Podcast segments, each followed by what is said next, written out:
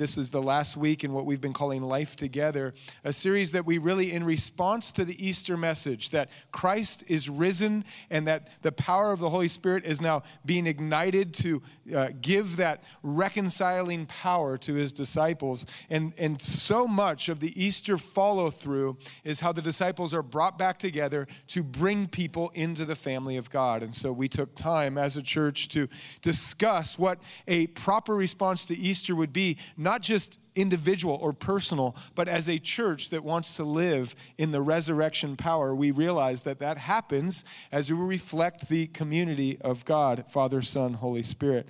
So we'll end that series today. Uh, week one, Father, week two, Son, week three, Holy Spirit. And today we'll talk about really the commencement of the disciples graduating into how they can continue in this message, something I hope all of us will listen to. Um, before we get into John chapter 15, next week we start a new book of the Bible a, a, a, book study that oftentimes I find the summer months as we all go forth and conquer in our own shifting dynamic of living in the city of Boise and having kids out of school or having just more sun hours to enjoy. Um, I always enjoy the, the summer months to find something for us to look at that is less story driven, more of the wisdom of the Bible. So we're going to be looking at the wisdom teachings given to us in the book of Ecclesiastes and the, the design of that book really if you were looking for a theme the, theme the theme that we're looking in the lens of ecclesiastes is this is not new Nothing new under the sun. The book of Ecclesiastes reminding any stage of life, any season that you're going through, any cl- uh, climate of our world, which is a good reminder for all of us right now. This is not a surprise to God the, the wisdom by which he founded the earth will get us through any political or tension driven climate of our world, uh, any season of your life. Nothing new under the sun. We look to God and his wisdom. And so we're going to do that throughout the summer in the book of Ecclesiastes. Very excited about that. And I've asked Tom Velasco, who's teaching our Through the Bible on Wednesdays, to try to find a good counterpart. Uh, we're going through the book of Exodus. We're going to pause the book of Exodus at the wilderness. So, uh, Tom will get us through the crossing of the Red Sea, and then we're going to drop off the children at the wilderness, and we're going to start a new book of the Bible. In the same way, we can look at what we're going through in, a, in the world and say, Don't worry, this is not new. God's wisdom will endure, and He'll give us the strategy for all of it. Uh, we can also look at a book of the Bible and say, Well, what is this?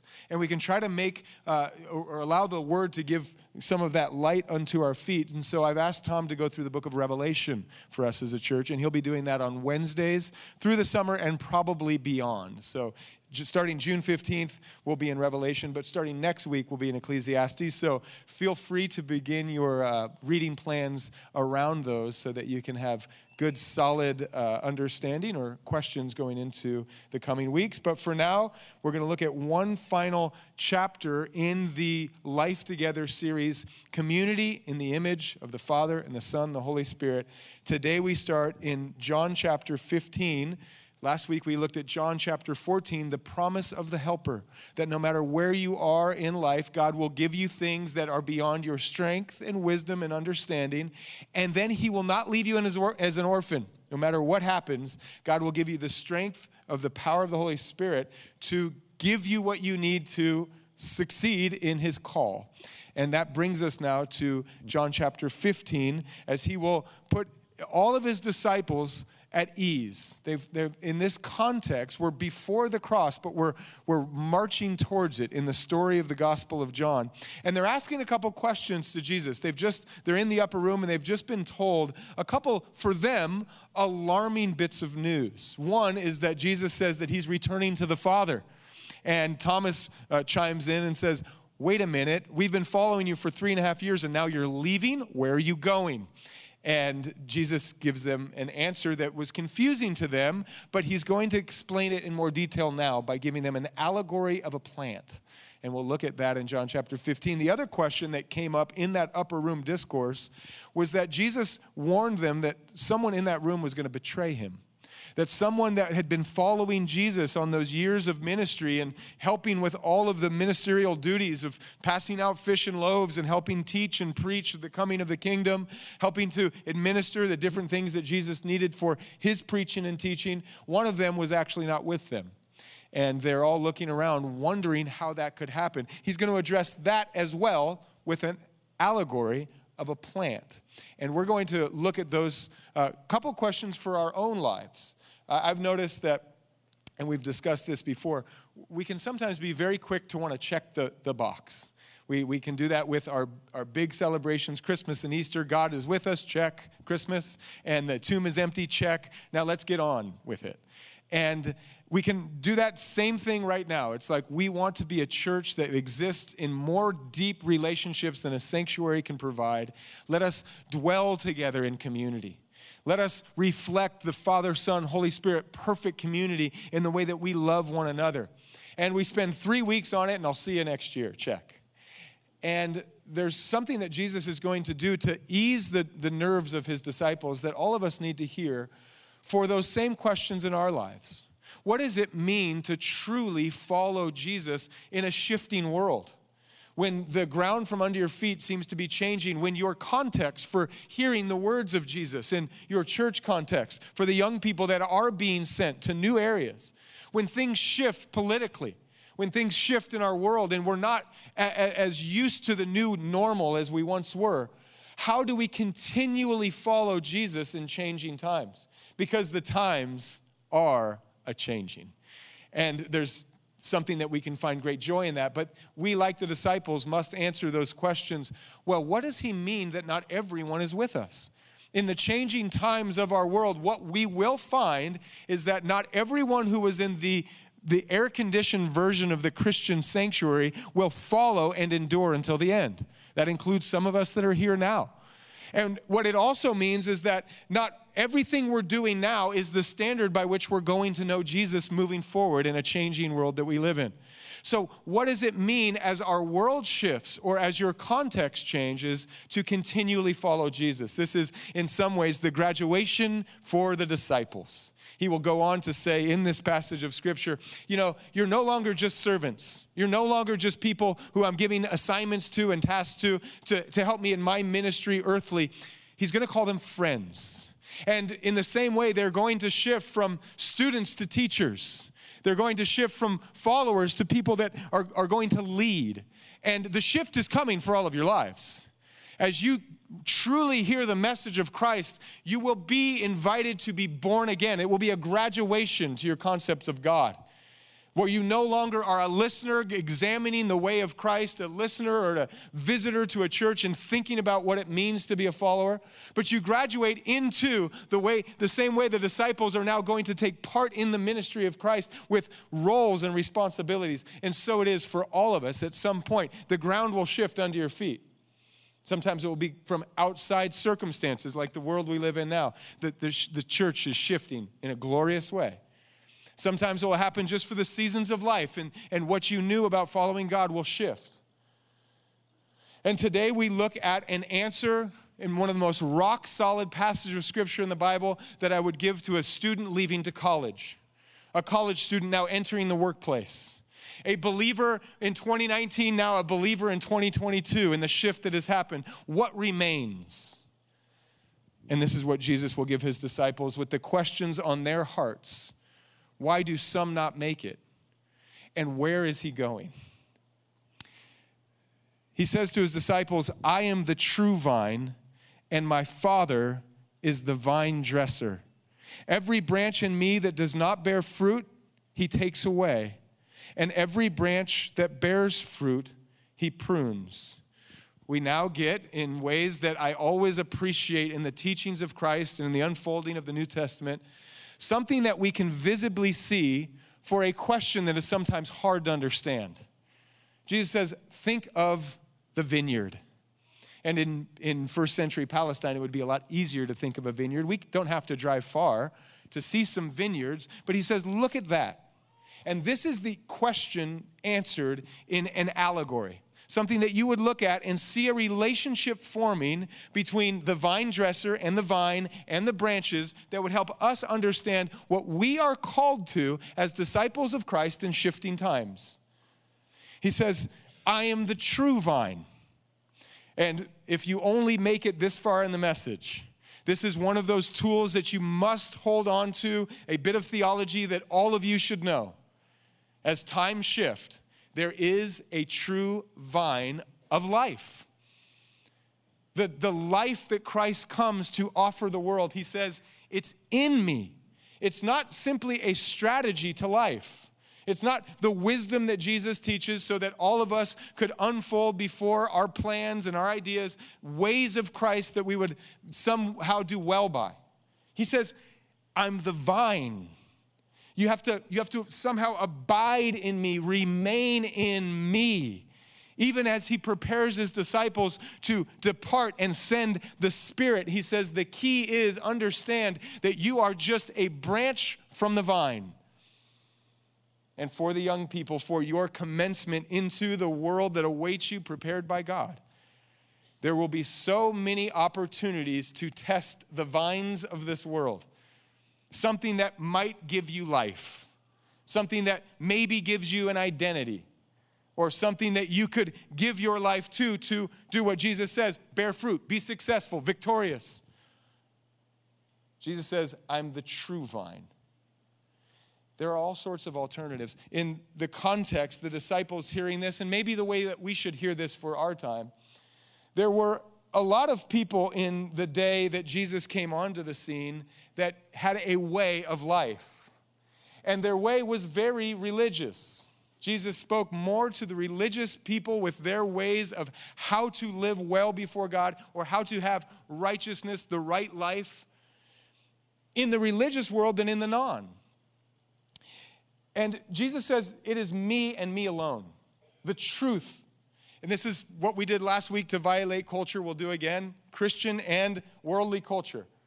Jesus, just one chapter previous, helping us understand how narrow it is to find life in God, says, I am the way and the truth and the life, and no one comes to the Father except by me. And there are all sorts of branches that will grow from the vine but it is the vine and only the vine that has the life giving power for growth. And then you have a, a distinction that will be made. It says, Every branch in me that does not bear fruit, he takes away, and every branch that bears fruit, he prunes. What we are doing today is we pray watering the branches of the vine. For those of you accepted life in Christ, last week we, we talked about the power of the Holy Spirit giving you life, a free gift that God gives for anyone who asks, life in His name. You are now a branch of the kingdom of God. It's like you got corporate office and you got all these branches popping up. And Jesus says, Those of, of, of you that are in me, the vine dresser, the Father, will prune. So that's one direction that will, will happen to the plant that comes off the vine. And this is a moment we can recall the context of our series Father, Son, Holy Spirit. The Son is the vine, the Father, the vine dresser. The ministry of the Father to care for the plant, to provide, to nourish, to give. The love of the Father, week one in our series. And this is good news for all of us who need the reminder God is for you, He loves you. He does things in your life that sometimes seem mysteriously difficult, allows us to go through trial, allow His church to be refined by persecution, allows the disciples to fall down and experience the grace of God, forgiveness, and to get back up. And He does the same thing for your life. And I'll remind you of that throughout this message that this is a message that is bathed and encompassed by the love of God for you. The vine dresser loves the vineyard. I hope I appeal to some of you who would consider yourselves vine dressers in your backyard gardens, in your flower beds, in your indoor plants. I know those of you who have the green thumb can now relate to the heart of a vine dresser that you love the well being of your produce and I will remind all of us that this is how God feels about us. We, we recall to the Gospel on the Ground series through the book of James. James chapter 1, James 101, verse 16. Do not be deceived, my beloved brethren. Every good and perfect gift, and every perfect gift is from above. It comes down from the Father of lights, from whom there is no variation or shadow of turning, of his own will we circle it, we underline it, we remind ourselves that it is the will of God to be the Father. Of his own will, he brought us forth by the word of truth that we might be a kind of first fruits of his creation. He loves to see his people grow and bear fruit. He loves to prune you the same way the green thumb prunes the garden, to pull back what is not necessary sometimes in a mysterious way, but trusting that the good Father of His own will does things for our lives so that we may bear fruit in our lives. The first fruits of His creation.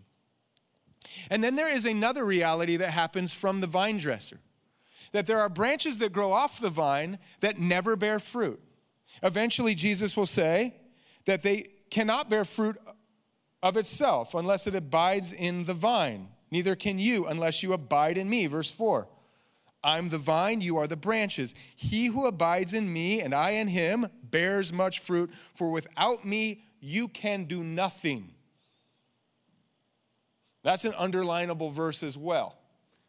I hope that that's something that you would hide into your heart as you consider all of the things on your list this week, this year, and the, the long bucket list of goals. As we have the commencement for our young people to go forth and conquer. Apart from me, you can do nothing. We sure can try, though. Last week, we talked about the need for the Holy Spirit, and oftentimes the Holy Spirit being the forgotten God. Why? Because if we live within our own means, if you live within the comfort of the sanctuary, if you live within just the listening audience, if you take God's word at advice but not commands, if you love according to your definition and not according to the obedience of God, you probably don't need the Holy Spirit. So I shared a story in my own life to the reminder of my need for the Holy Spirit in a moment of crises. Stranded in an airport. God, help me to lay down my life for my family and for the family I want to serve in a wedding, for the church I'm trying to get back to. God, in crises, I'm reminded that I am weak, but you make me strong. And this week, we take it one step further. This week, we say, it isn't just for the stranded airport moment. It isn't, the vine is not simply giving you the strength to obey and listen to Him for those radical moments when you're thinking about moving your entire life to the mission field for the, the real radical times when you're thinking about changing everything and, and repenting radically and, and doing anything for God and making your vows to the Lord that you'll look back on as a memorial stone. For the Holy Spirit, you will need, you will need the Holy Spirit for all of that. But Jesus says, and by the way, you can do nothing. You can't bear godly fruit from the vine of Christ without Christ. It's a very good reminder.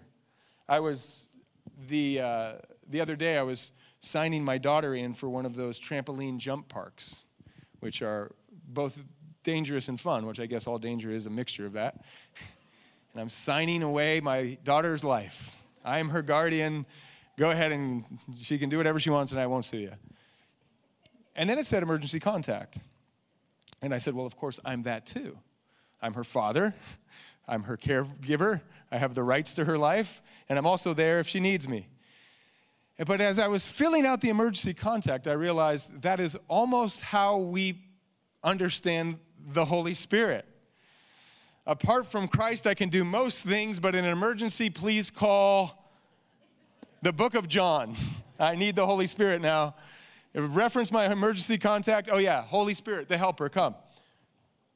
The Holy Spirit is your helper to do anything to abide in the life of the vine, to bear any godly fruit, to experience anything in your pursuit of Christ and in your call of Christ and in the joy that He calls you, it all requires the Holy Spirit. And as soon as you take one step away from the power of the vine, breathed into you by the power of the Holy Spirit, you are now getting closer to a dead branch. And this is what Jesus says those of, the, those of us in the vine are bearing fruit and being pruned. This is your life. Enjoy the fruit, trust God in the pruning. And those of us who needed to hear the message that some will betray, there are only 11 disciples for this moment in Scripture, as he called 12. There will be one example to remind all of us that not all who are with Christ bear fruit to the end. Some of them become dead branches. Judas had already fled to make other plans, to look for life in another vine. His was some silver. We all have things that we'll look to to be a life in another vine. And Jesus says, those branches don't get pruned, they get cut off, which is true. Dead branches get removed.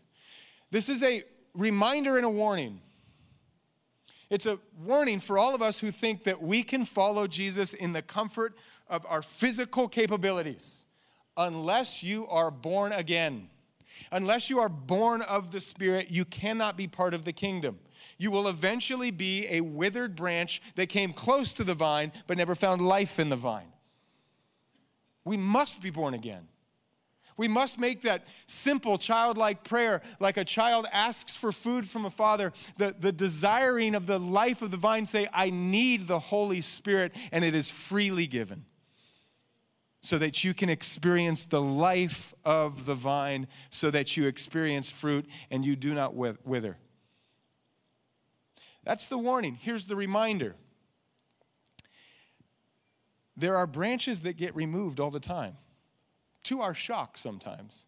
Because sometimes a dead branch can, name, can wear the name pastor. Sometimes a dead branch that, that was close to the vine was someone who gave you great influence of the vine. And I've been around the, the Christian world long enough to see so many people love the branches more than the vine. And when you fall in love with a dead branch and it gets removed, you yourself will tremble and fall. But I love that branch. I love the, that branch that, that taught me the word and said so many beautiful things, that cast out demons in his name. I loved that branch. That branch was so smart. There's only one life giving vine. You must abide in the vine all of the branches will be pruned, they'll be pulled back, they'll be given the genuineness of their faith through trial, and some of the branches that we wrongly look to will be removed. And as we think about how we remain, how do you live through changing times or go to a new city or find a new Christian community? Remain in the vine. You can go with the power of Christ anywhere. If there's one thing that would bring joy to my pastoral heart, it was that you would fall in love with Christ apart from me altogether. I will not be a pastor forever. That you would fall in love with Christ apart from all of the wonderful trappings of the religion of our day. These are all amazing blessings that the vine grows out fruit of buildings, and we have fruit of stages and worship bands, and we have fruit of amazing songs. We have fruit of sermons well dissected and shared well. But if you fall in love with the fruit of the branch, you miss the vine. And it is only the vine that will sustain you. It's only Christ. Christ alone, your solid rock, you must stand.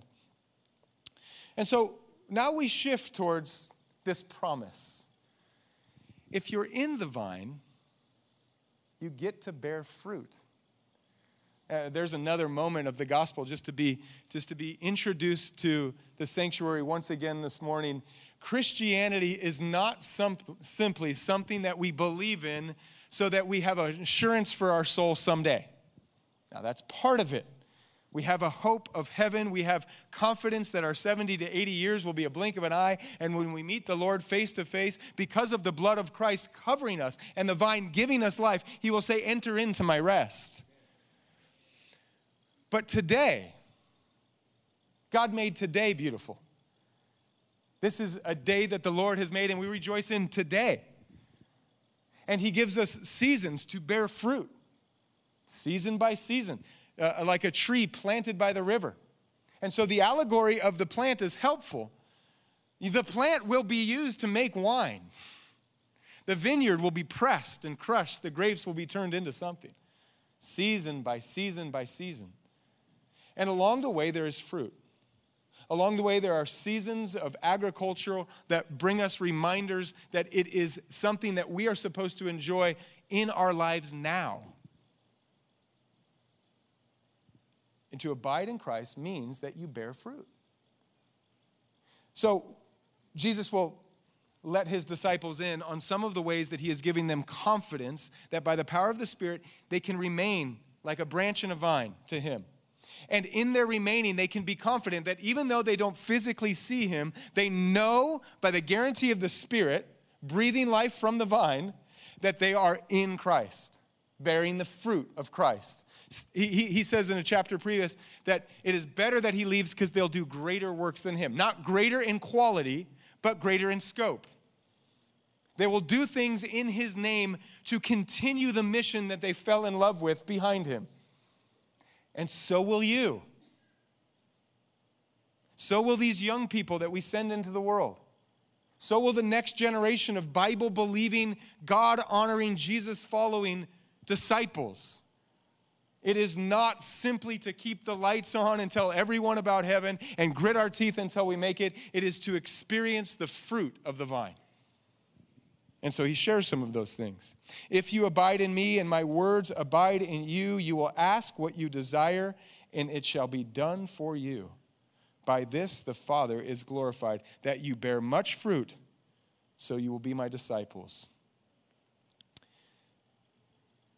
One of the first things that Jesus will point out as the fruit of the vine in your life Christ is living in you now. He's abiding in you as you abide in him says that you will ask. That God truly does become a father. There's one thing that I never had to teach my kids how to do, and that's ask. it's like they came out ready to ask. I never had to sit them down and say, listen, if you need anything, let me know. I'm here for you. I got you. Didn't have to convince them of that because they have life in my name. And by God's design, a child will grow up with a desire to ask. And one of the benefits, bearing fruit for the child's life, is when they realize that their father, even though in my flesh I'm evil in my natural ability, I'm not a great dad. But they trust that because I'm their father, they can ask me for anything.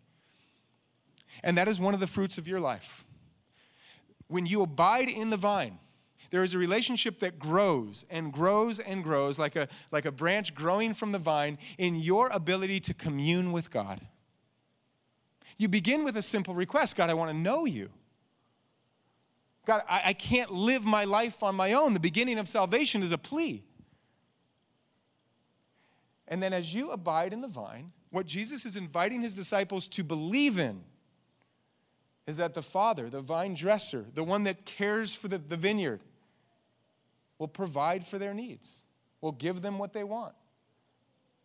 As we send people into the, the world that God is still reaching for his kingdom.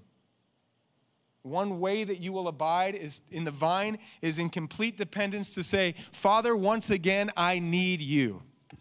Father, once again, I need you to provide for my life. And then he says, Whatever you ask in my name, I'll give you. And we, we, we walk our tightrope lest we think this is the license, we finally got to the section of the Bible that we have the vending machine God.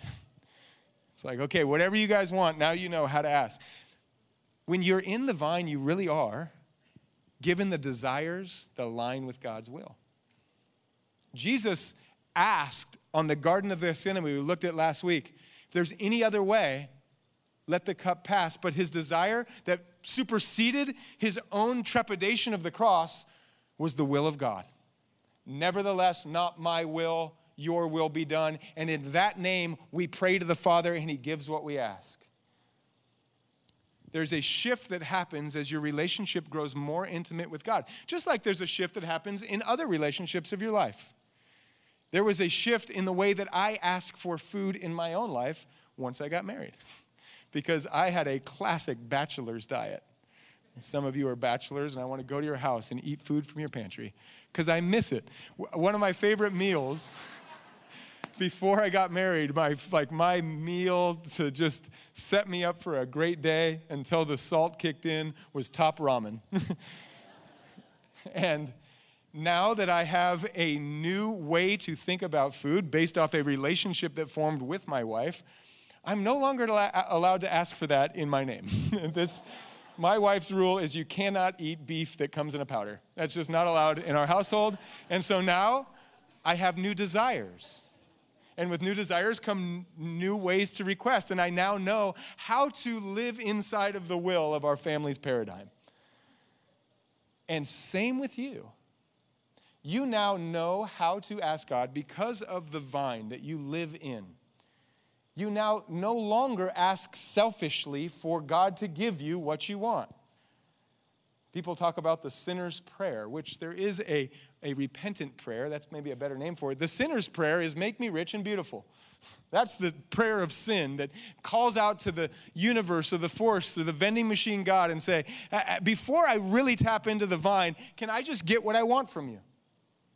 And that prayer shifts towards asking things in the name of Christ in the way that he would ask approaching the cross. There's another way that Jesus emphasizes the fruit of communion with God through prayer in verse 15 and 16. No longer do I call you servants, for a servant does not know what his master is doing, but I have called you friends. For all the things I heard from my Father, I have made known to you. You now know how to ask. You did not choose me, but I chose you. I appointed you that you should go and bear fruit, and that your fruit should remain. And whatever you ask in the Father, in my name, he may give you these things. I commanded you that you love one another. Second time, he says, one of the fruits of the vine that, that you tap into the life of Christ living in you is going to be communion in prayer with the Father. But he says this time, before he reminds you of that, he says, By the way, you didn't choose me, I chose you. You didn't choose me, I chose you and I appointed you. Which is true of the disciples that he's speaking to, isn't it? He, in the gospel accounts, we get these moments where he's has a one-on-one with a disciple or a few of them at a time and he says drop your nets i'm going to make a I got a plan for your life. Leave your family, leave your vocation, follow me. He's choosing them for the mission of creating a, a, a, team of disciples that would become apostles with roles and appointed positions that he has for them. Now, not everyone that he invited to follow him followed.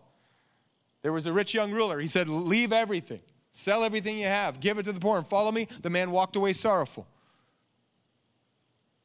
He got close to the vine but he never found the life of the vine. But he says to you that have asked for the power of his spirit to be born again, I chose you. God is sovereign over your life. This might again offend the culture we live in, but your choosing of your own life isn't as important as you think it is. God made you. God created the DNA code that gave you all of the attributes of your life. God put you in the position of neighborhood and job and campus and church and family. He says, I chose you for that. Now abide in me, and with that in mind, ask me anything you want. And then he says also, and love one another, fulfill my commandments. To abide in the vine is to understand that the Holy Spirit is not a hammer in the emergency glass that we break in case of an emergency.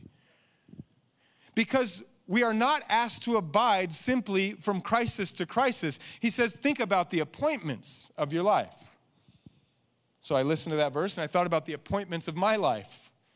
And he chose me and appointed me to be a son and a brother, a neighbor to my neighbors in Boise, Idaho, in this year. He put me behind this pulpit for this season. And he says, Now, what do you want? Ask me.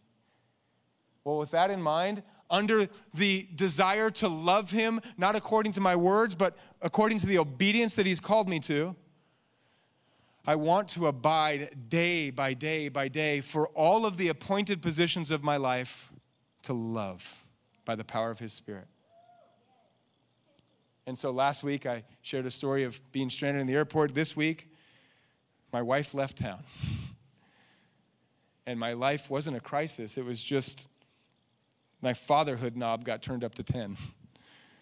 and I'm thinking about this passage of Scripture. And I look at my kids and I say, Lord, remain in me that I can live out the appointed call for the people that you've entrusted me to. Remain in me by the power of your Holy Spirit so that the branch that comes off your vine would bear fruit that they would enjoy.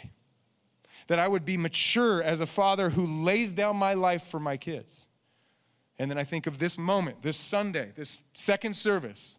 I'm opening the word and I'm thinking, you appointed me and you called me, at least for this Sunday, to share the truth of your word, that there is no life apart from your name. And I will be a branch of that message to these people, Lord. But this is not a crisis. This is not an emergency.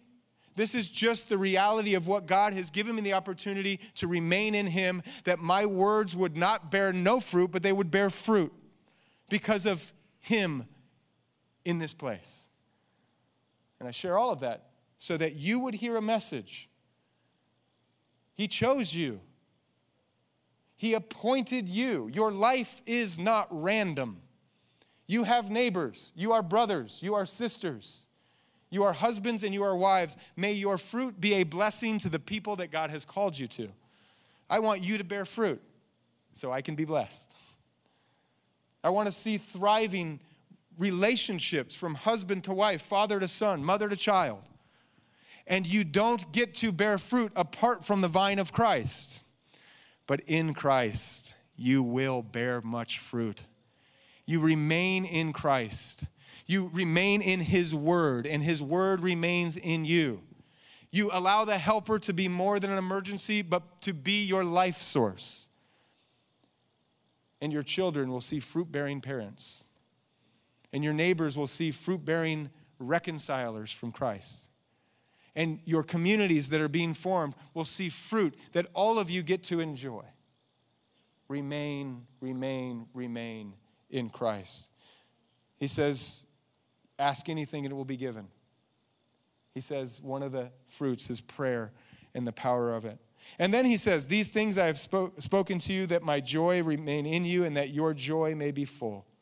This is my commandment that you would love one another as I have loved you that your joy would be full.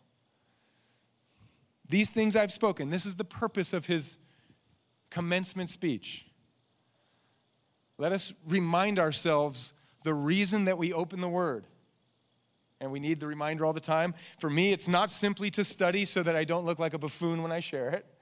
And for you, it's not simply to study so that you know the proper theology that you're hitching your wagon to. The truth takes you somewhere. I am the way and the truth. The truth of Christ, the truth of the vine, the truth of the allegory is taking you somewhere. And Jesus says, I'm telling you this so you would have joy. A message that the word in other places says, Taste and see that the Lord is good. A message that I would love to give to the generation that will replace all of us. The world wants you to take a bite of the apple because maybe, just maybe, there's something better than the will of God has to offer you. But the message this morning is Jesus says everything, not so that he can simply grow disciples. Bigger churches, bigger movement, more money in the tithe basket. He wants you to experience the joy of the life that he created you to live the joy of knowing Him. And this is a reminder for all of us. The simplicity of this message is almost too profound. As the Father loved me, I also love you. You read it and it's like, okay, tell me the, tell me the message. Let's get to the bones. More meat. God loves you and He wants you to remain in His love. That's the joy of your life. The joy of your life is that God loves you, There's nothing you can do to change his mind, and that he wants us to be reflection of love to one another. Abide in that reality. That's what Jesus is getting at with his disciples because everything's about to get really challenging for them. They're going to break up, they're going to split up, they're going to run away, they're going to deny they knew him. The mission is going to end. Life is going to get challenging for you. As the world shifts, as the context changes, the core of everything we believe is that God's love remains. And one constant will remain in your life through the ups and the downs and the confusing and the hard. God loved you first. Remain. Believe it. That every day is a delight. That He delights in you. He says that whatever you ask will be given to you, that my Father is glorified through you. Vine dressers, you know it's true. You love your plants. You're plant people. you you care for them, and when you see them blossom and when you see them bloom, it's a delight for who you are. Parents, you know that it's true. The Father is glorified when the children succeed. As this season shifts, one way we're seeing graduation happen is also in our little Calvary Christian school. And we had our school program. I love school programs. I, oh, I especially love the kids that go wild and just run around, but that's a sidebar. This school program was a reminder of the Father's love. To see something that you love bear fruit brings delight. I was sitting here, and as all the kids came up to sing, first through seventh, it's a collection of various talents, let's put it that way. Your kid was the best, though.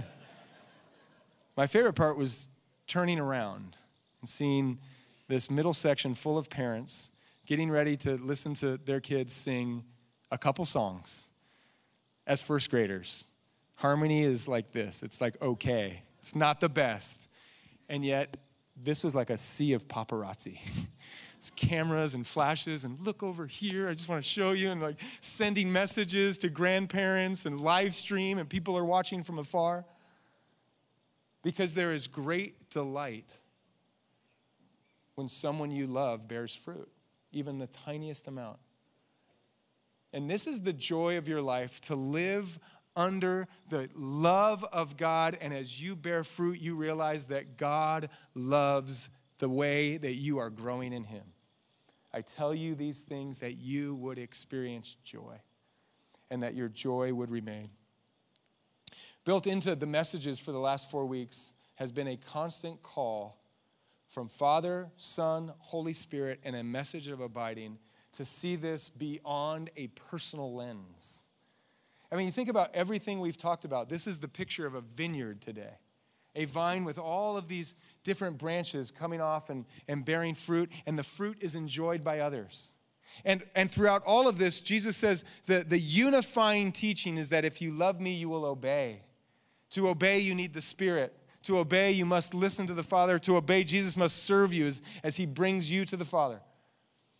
But this is not a message that we can do without each other.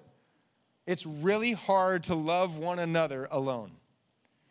It's really hard to be in relationship that allows us to experience the fruit of serving one another in our appointed offices alone. This is a call for us to abide in the vine in a way that allows for the vine to have many branches. You are called to more than an individual American dream. You are called into the kingdom of God.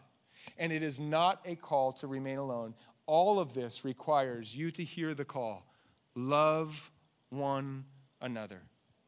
And that is why we end this series in this, this particular moment of preaching in verse 13. Greater love has no one than this, than to lay down one's life for his friends. That is the thesis of the vine. He says, All of this for them, he says, You don't even know what I'm talking about yet, but you soon will. We know what he's talking about. He's saying, If you want to abide in the vine, watch what I'm about to do. You want to abide in the vine? Another way to put that is abide in the cross. There's no greater love, there's no greater fulfillment of the commandments than to lay down your life. The cross. As Jesus says to the Father, Nevertheless, your will be done. Laying down his life was an act of love to the Father. And laying down his life for his friends, a friend of sinners, for you. The cross was an act of love to every person who would believe in his name. And the branch cannot be separated from the cross. To abide in the vine is to abide in the cross. To abide in the joy of the vine is to abide in the promise that for the joy set before him, he endured the cross. That the cross is foolishness to those who don't abide in the vine, it makes no sense. To believe in salvation through death makes no sense. But for those of us who have listened to the message of the vine, and he says, Watch this. This is where the vine dresser is most glorified. As I lay down my life for you. And we listen to the message. To abide in the cross is to, to abide in the vine is to abide in the cross. To love one another is to lay down your life. To be in community that represents a glorified Father, the Spirit in us requires us to abide in the greatest love, which is the cross. And so I hope that removes some of the obstacles that we have to the Christian communities that God calls us to. The appointed offices of my life to be a father without a cross is to be a dead branch. I cannot love my kids unless I lay my, down my life. To be a husband without a cross is to be a dead branch. I cannot serve my, li- my wife and love her the way that Christ loved the church without laying down my life. To be a pastor without a cross is to be a dead branch. Run. I cannot love the flock among me unless I'm willing to lay down my life to serve you and God chose you and He appointed you. And whatever way those appointments of father or son or husband or wife or sister or daughter or neighbor, whatever the way the Lord is calling you to abide in the vine so that the Father can be glorified in you, if it doesn't have a cross, you will be a dead branch. You cannot love your neighbor without laying down your life. Their music will be too loud, their license plate will be from the wrong state. And whatever the choosing and the calling is of your life, there is no greater love. There is no greater way to say, Nevertheless, not my will be done, but yours, than to lay down your life. And in laying down your life, you abide in Christ and you experience his joy and you require the power of the Holy Spirit. So may you abide in Christ this week. We're going to take communion as a symbol of our abiding in Christ. Take this as often as you gather in remembrance of me. This is the cross in our hands. And as we accept it, we say we're forgiven and we're saved and we're sent. And if you have never accepted the free gift of the cross to bring you into the vine, to graft you into the vine of Christ, today he chose you and appointed you to listen to a message Apart from Him, you can do nothing. Your life will wither and die. But in Christ, the true vine, you will have life. If you desire that life, Father, forgive me. I've sinned against you. I'd like to be part of your family. May I please have the born again spirit inside of me to which he will say yes.